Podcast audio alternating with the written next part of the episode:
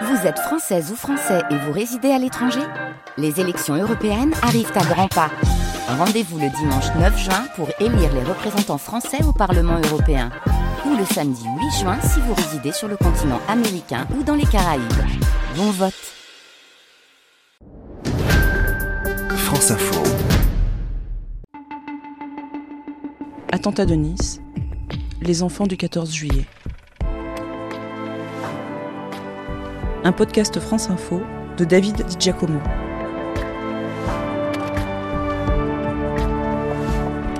Cinquième et dernier épisode. Ensemble, au procès et sur la prom.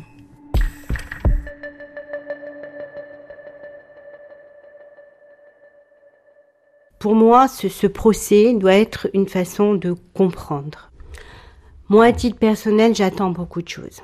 Déjà, au niveau de la situation terroriste, j'ai besoin de comprendre qu'est-ce qu'on a fait ou qu'est-ce qu'on n'a pas fait dans notre pays pour ne pas voir ce qui se passait? Moi, le, procès, pour moi, c'est ça. C'est la quête de vérité. Et en étant dans la quête de vérité, la recherche de responsabilité et la compréhension euh, beaucoup plus large. C'est ce qui se passe au niveau donc du terrorisme, d'essayer de comprendre pourquoi, comment on en est arrivé là?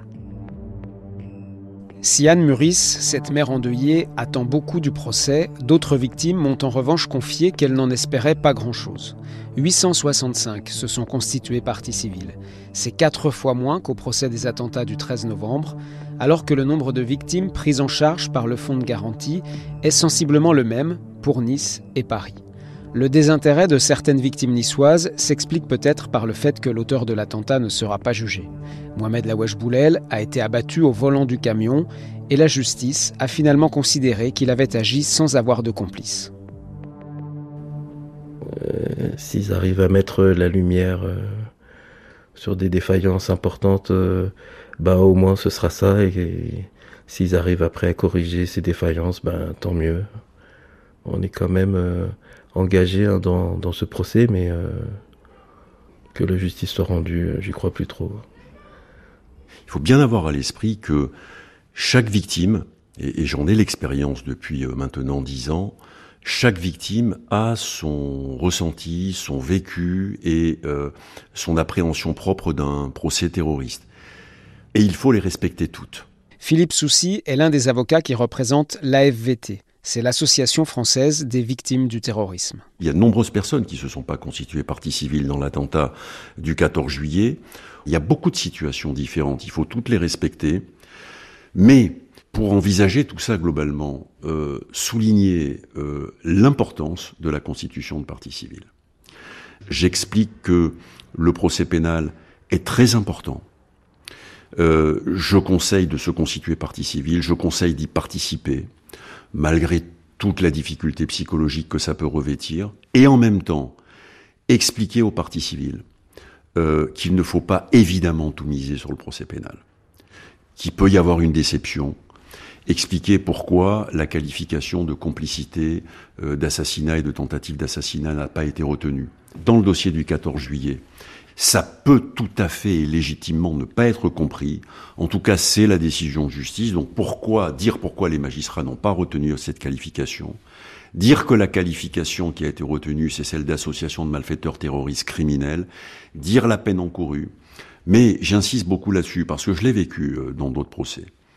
Le procès est un moment très important dans la reconstruction, dans ce qu'on appelle la résilience, même si c'est pas un mot qui me passionne. Le procès peut véritablement apporter quelque chose. Et le sentiment qu'on peut avoir euh, au mois de janvier, au mois de février, au mois de mars, au mois d'avril, n'est pas le même qu'on peut avoir au mois de septembre. C'est un procès qui sera forcément euh, médiatisé, dont on parlera euh, sur tous les médias tous les jours. Il sera difficile d'échapper euh, pour les victimes à l'écho euh, du, procès je pense que c'est mieux d'être présent ou représenté et d'ailleurs d'être tout simplement euh, présent. Le peu en matière de terrorisme que peut apporter un procès, il est souvent considérable.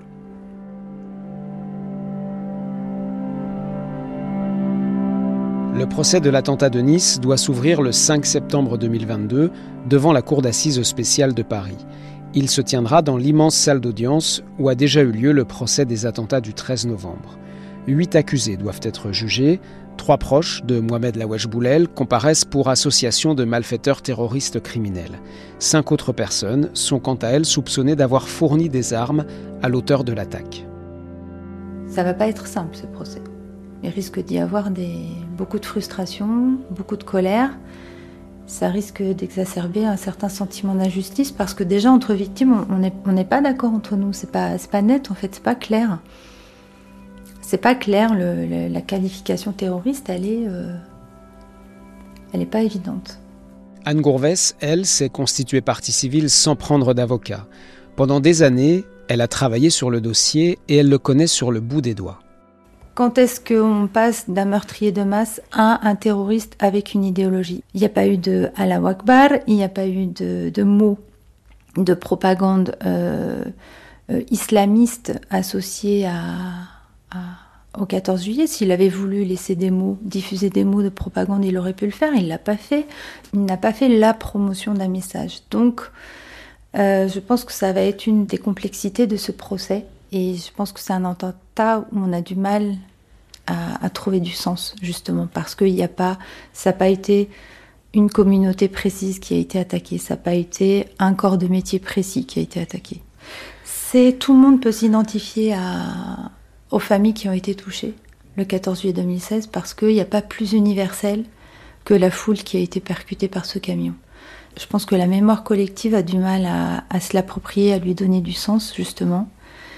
Euh, c'est un peu l'attentat de la honte parce qu'on n'a pas été attaqué par des armes de guerre, on n'a pas été attaqué par une bombe ou par des kalachnikovs, on a juste été attaqué par un camion qui avait rien à faire là, en fait. On a juste été attaqué par un malade mental qui a loué un camion avec un chéquier et euh, qui a pris le soin de faire 11 repérages pendant plusieurs jours et je pense que la honte empêche euh, de libérer la parole. Là, moi, j'ai besoin euh, au procès d'entendre ceux qui vont être jugés. Et j'ai besoin de comprendre comment euh, on monte à bord d'un camion de 19 tonnes parce qu'on a une connaissance qui, qui a un camion comme ça. Moi, si j'ai ami qui, qui est avec un camion de 19 tonnes, je lui dis Mais qu'est-ce que tu fais avec ça? S'il me répond euh, c'est pour le travail, je vais dire bah si c'est pour le travail, pourquoi tu te promènes à bord d'un 19 tonnes partout dans Nice? Donc euh, ça, il va falloir expliquer euh, que chacun rende compte de du lien qu'ils entretenaient avec le mise en cause. Et puis des questions qui tournent en boucle. Je ne comprends pas pourquoi, pourquoi il y avait des cicatrices sur le crâne de ma fille, qu'est-ce qui s'est passé. Et donc ce n'est que deux ans après, que je réussis à trouver la force de me porter partie civile et je reçois à mon domicile euh, euh, les pièces relatives à Ami et là je découvre un, PV de mise sous scellé d'organes et je découvre euh, dans ce papier que je reçois même pas en recommandé à mon domicile la liste des organes qui ont été prélevés, des organes entiers. Et là, je découvre que les organes sont conservés dans des seaux blancs, dans trois seaux. Ils, appellent ça sous-scellé à l'Institut médico-légal de Nice, tant que euh, l'instruction est en cours euh, pour les besoins de l'enquête. Là, c'est un, à nouveau un vide dans le cerveau, euh, l'effroi, la sidération et pendant des mois, je ne sais pas quoi faire de cette information. Ça n'a pas de sens. Ça n'a pas de sens. On sait de quoi Ami est décédée. Elle a été percutée par un camion. Elle est décédée à l'hôpital. Il n'y a pas à prélever 13 organes entiers et des blocs entiers de, parties de corps. Ça ça ne s'explique pas. La réquisition dit en cas de nécessité, prélever des viscères, c'est en cas de nécessité les organes à ce jour n'ont toujours pas été restitués. Il y a un problème. Euh, en tout cas, je veux euh, une preuve par l'ADN que les scellés qu'on va nous restituer pour inhumation au cimetière correspondent bien à, ma fille. Donc ça fait effectivement partie des, questions qui sont liées au procès terroriste puisque les autopsies judiciaires ont été ordonnées par euh, le parquet national antiterroriste, pour certaines victimes et pas pour d'autres. Mais puisqu'on en est là, eh bien écoutez, oui, je pense que le procès, c'est le moment de pouvoir euh, aborder euh, ces aspects-là, sinon quand? Évidemment, j'espère entendre les, les, responsables de l'Institut médico-légal, mais j'aimerais aussi entendre la, maman de Mohamed Laouyesh Boulel. Moi, je suis la maman d'une innocente assassinée et, j'aimerais bien entendre euh, la maman euh, d'un meurtrier de masse parce que personne ne met un enfant au monde euh, pour qu'il soit assassiné, mais personne ne met non plus un enfant au monde pour qu'il devienne un meurtrier.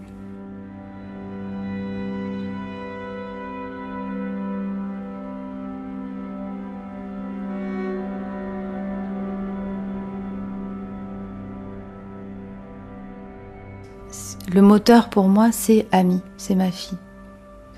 Je pense que c'est une façon de continuer pour moi à, la faire exister, à la faire exister différemment. Ami, à l'âge de 12 ans, avait euh, des projets. Elle avait des projets. C'était une ado qui avançait euh, joyeusement dans la vie, qui se posait des questions. Quand il y a eu euh, Charlie, Ami était en sixième.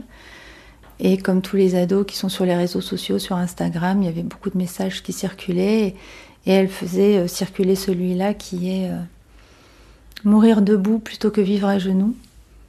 Et euh, elle l'écrivait aussi. Et Ami, elle a vécu debout. Elle s'est jamais mise à genoux.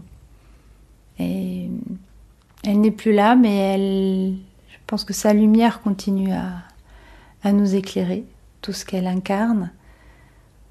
Et parmi les projets qu'elle avait, elle, euh, envisageait de devenir avocate ou journaliste. Euh, donc euh, pour moi, ça a pris un sens particulier, ces projets. Elle n'allait jamais pouvoir devenir avocate, elle n'allait jamais pouvoir devenir journaliste. Et je me suis dit, qu'est-ce qu'elle aurait fait? Si elle était encore là, elle ferait comment par rapport à ça, par rapport à cet attentat? Être avocate ou journaliste, c'est il y a une recherche de vérité. Donc, euh, quand je fais ça, je le fais avec elle. Voilà. Elle est avec moi quand je fais ça. Et c'est peut-être ce qui me donne plus d'énergie que, d'autres personnes. Euh, c'est son énergie à elle qui a quelque part fusionné. Et pour moi aussi, c'est une façon de transcender toute cette douleur et d'en faire, euh, j'espère, quelque chose qui va vers la lumière, qui va vers du positif. Ce que j'espère, c'est apporter ma, ma contribution pour euh, tirer l'humanité vers le haut parce que le 14 juillet 2016, on est vraiment. on a baigné dans la fange en fait. Hein, et euh, il faut inverser cette descente aux enfers et essayer d'élever un peu l'humanité, chacun à sa façon. Et c'est celle que j'ai trouvée.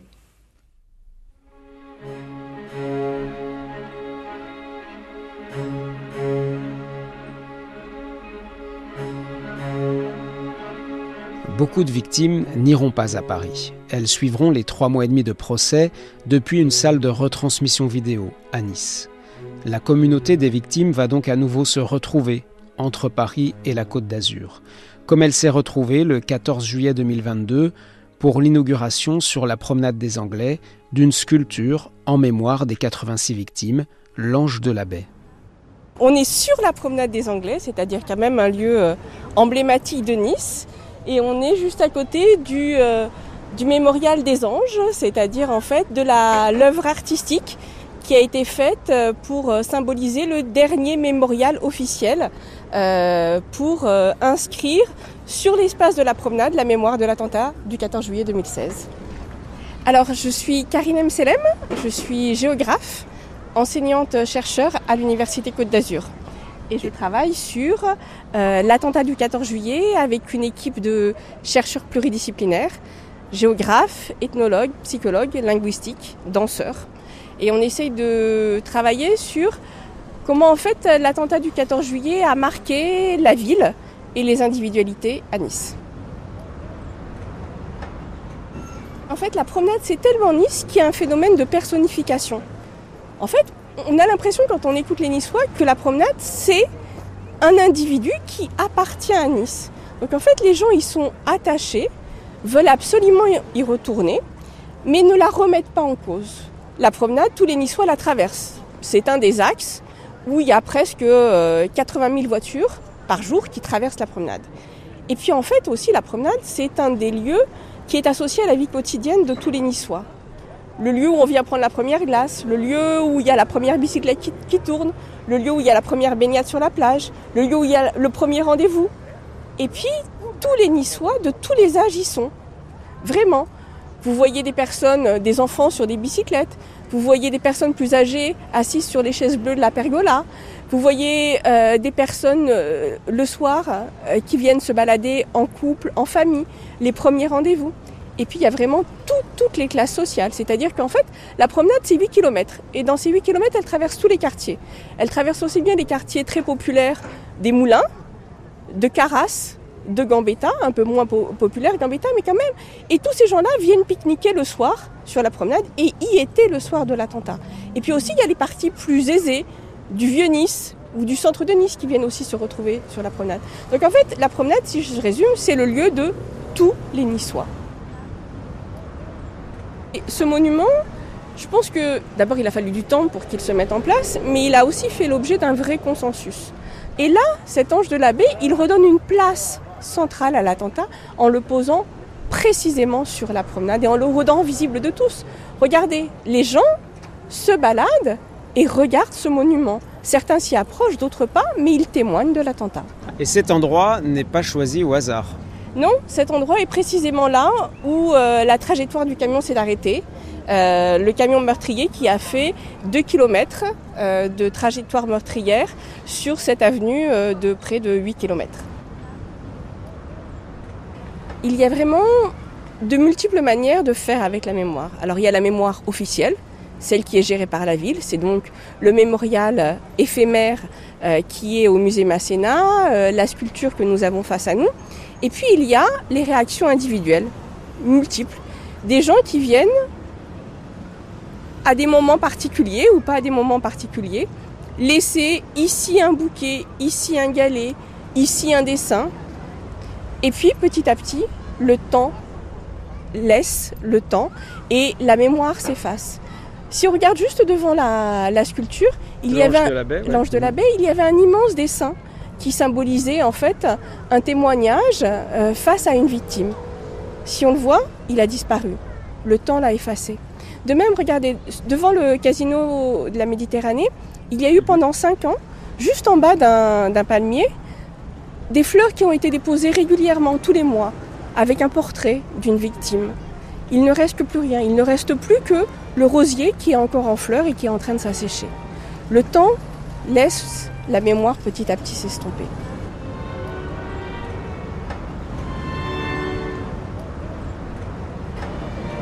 Alors j'aime bien reprendre la, la phrase d'Anne Muris, qui est la, la mère d'une victime de l'attentat, de Camille Muris, qui dit souvent la chose suivante, elle dit « La mémoire est douloureuse et l'oubli est insupportable ».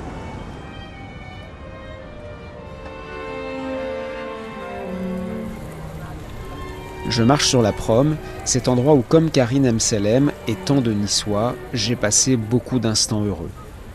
La naissance de ma fille à la maternité de l'Enval, les nombreuses courses à pied seules au petit matin, ou tout simplement les moments de discussion face à la mer. Je marche sur la prom, et c'est aussi toutes ces paroles des enfants du 14 juillet qui me reviennent en mémoire. Des fois aussi, quand on passe devant la prom, j'ai le souvenir de ça et, ça me fait un peu de la peine. Ça me fait un peu de la peine et voilà. Au départ, ça a été difficile, euh, même pour certains de mes collaborateurs euh, ou des gens, de pouvoir repasser sur la promenade des Anglais. Et ensuite, euh, petit à petit, j'y suis retourné et je suis retourné souvent, voilà, euh, à n'importe quelle heure du jour et de la nuit sur cette promenade des Anglais. J'aimais la promenade des Anglais avant l'attentat, et là, et là je, l'aime encore plus. Voilà. Ouais, j'ai essayé de relativiser les choses et j'ai continué. Hein, j'ai continué à y aller. Euh, la promenade des Anglais, pour nous, euh, c'est un espace aussi où on va faire du footing. Euh, on, s'y détend. Il y a eu un moment où ça a été un petit peu difficile dans la foulée. Là, juillet-août, là, c'était pas. Mais au retour en septembre, voilà, il y avait les images étaient là. Et puis, et puis, les, les, choses reprennent leur cours.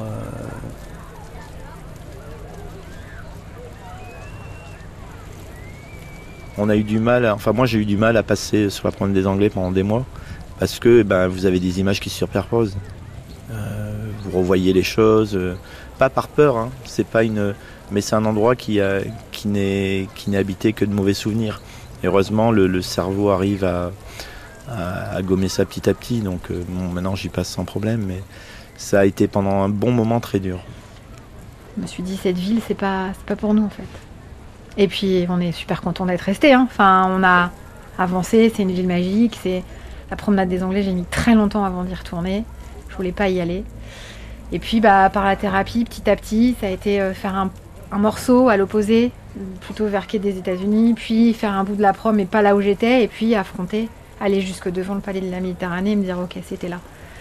Bon bah c'est bien, je l'ai fait maintenant, il faut voilà. Donc euh, très longtemps j'avais l'impression d'être sur un cimetière, de marcher sur des morts. J'avais cette vision en me disant je peux pas venir ici, il y a des gens.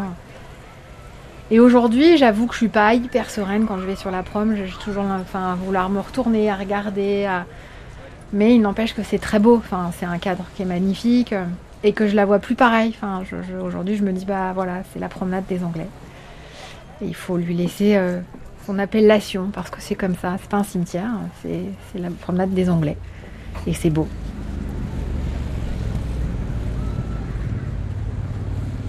Je me suis rendue cette année pour la première fois en décembre 2021 sur la promenade des Anglais parce que nous avons l'habitude avec l'association d'installer un sapin de, Noël en hommage à, à nos anges que l'on appelle le sapin des anges et la boîte des anges. Cette année, je me suis obligée, c'était un deal, je me suis dit, il faut que tu ailles parce que le 14 juillet 2022 va être euh, installée l'œuvre commémorative et il est essentiel pour moi d'être présente euh, à cette manifestation. Donc c'était le, challenge que je m'étais euh, donné cette année et j'étais contente parce que je l'ai réussi. J'ai pu y aller très angoissée, mais je l'ai fait. Mais je suis plus retournée. c'est compliqué. On fait tout un détour. Hein. voilà. on, fait, on passe par euh, les collines, on prend l'autoroute. C'est très compliqué pour moi d'aller sur la promenade des Anglais. Euh, je vois la mer à partir du port. Et après, si on veut voir la mer, euh, on part de, vers Saint-Laurent. Mais la promenade des Anglais, on n'est plus jamais retourné. Plus jamais retourné. Quand vous dites on, c'est vous et votre mari? Et mon fils. On n'est plus jamais retourné.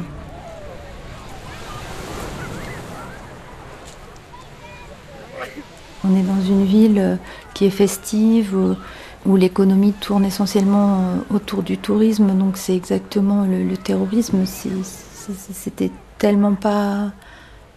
tellement, ça ressemble tellement pas à Nice que ça a été aussi cette, ça a accentué ce, décalage, dire mais comment, comment la ville continue à vivre sans nous, en fait, parce que très rapidement, bah, il a fallu rouvrir les cafés, il a fallu rouvrir les restaurants, euh, euh, il a fallu euh, refaire à nouveau voilà, la fête, etc. Et nous, on se disait, mais on n'a plus notre place ici.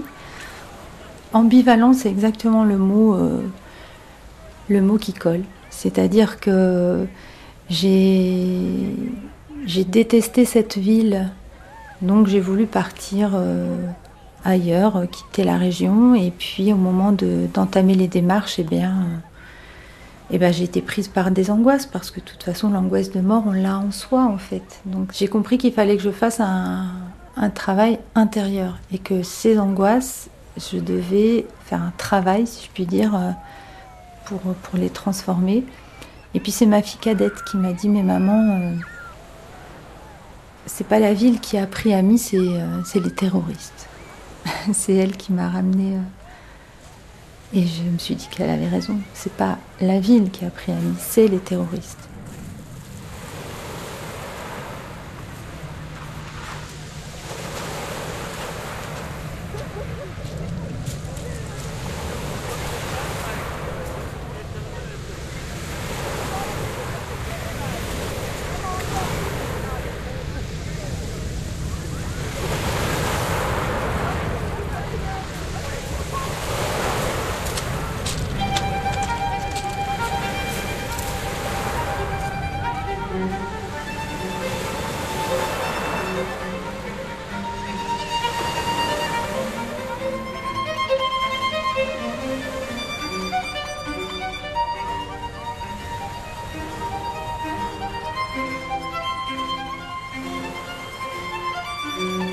C'était Attentat de Nice, les enfants du 14 juillet.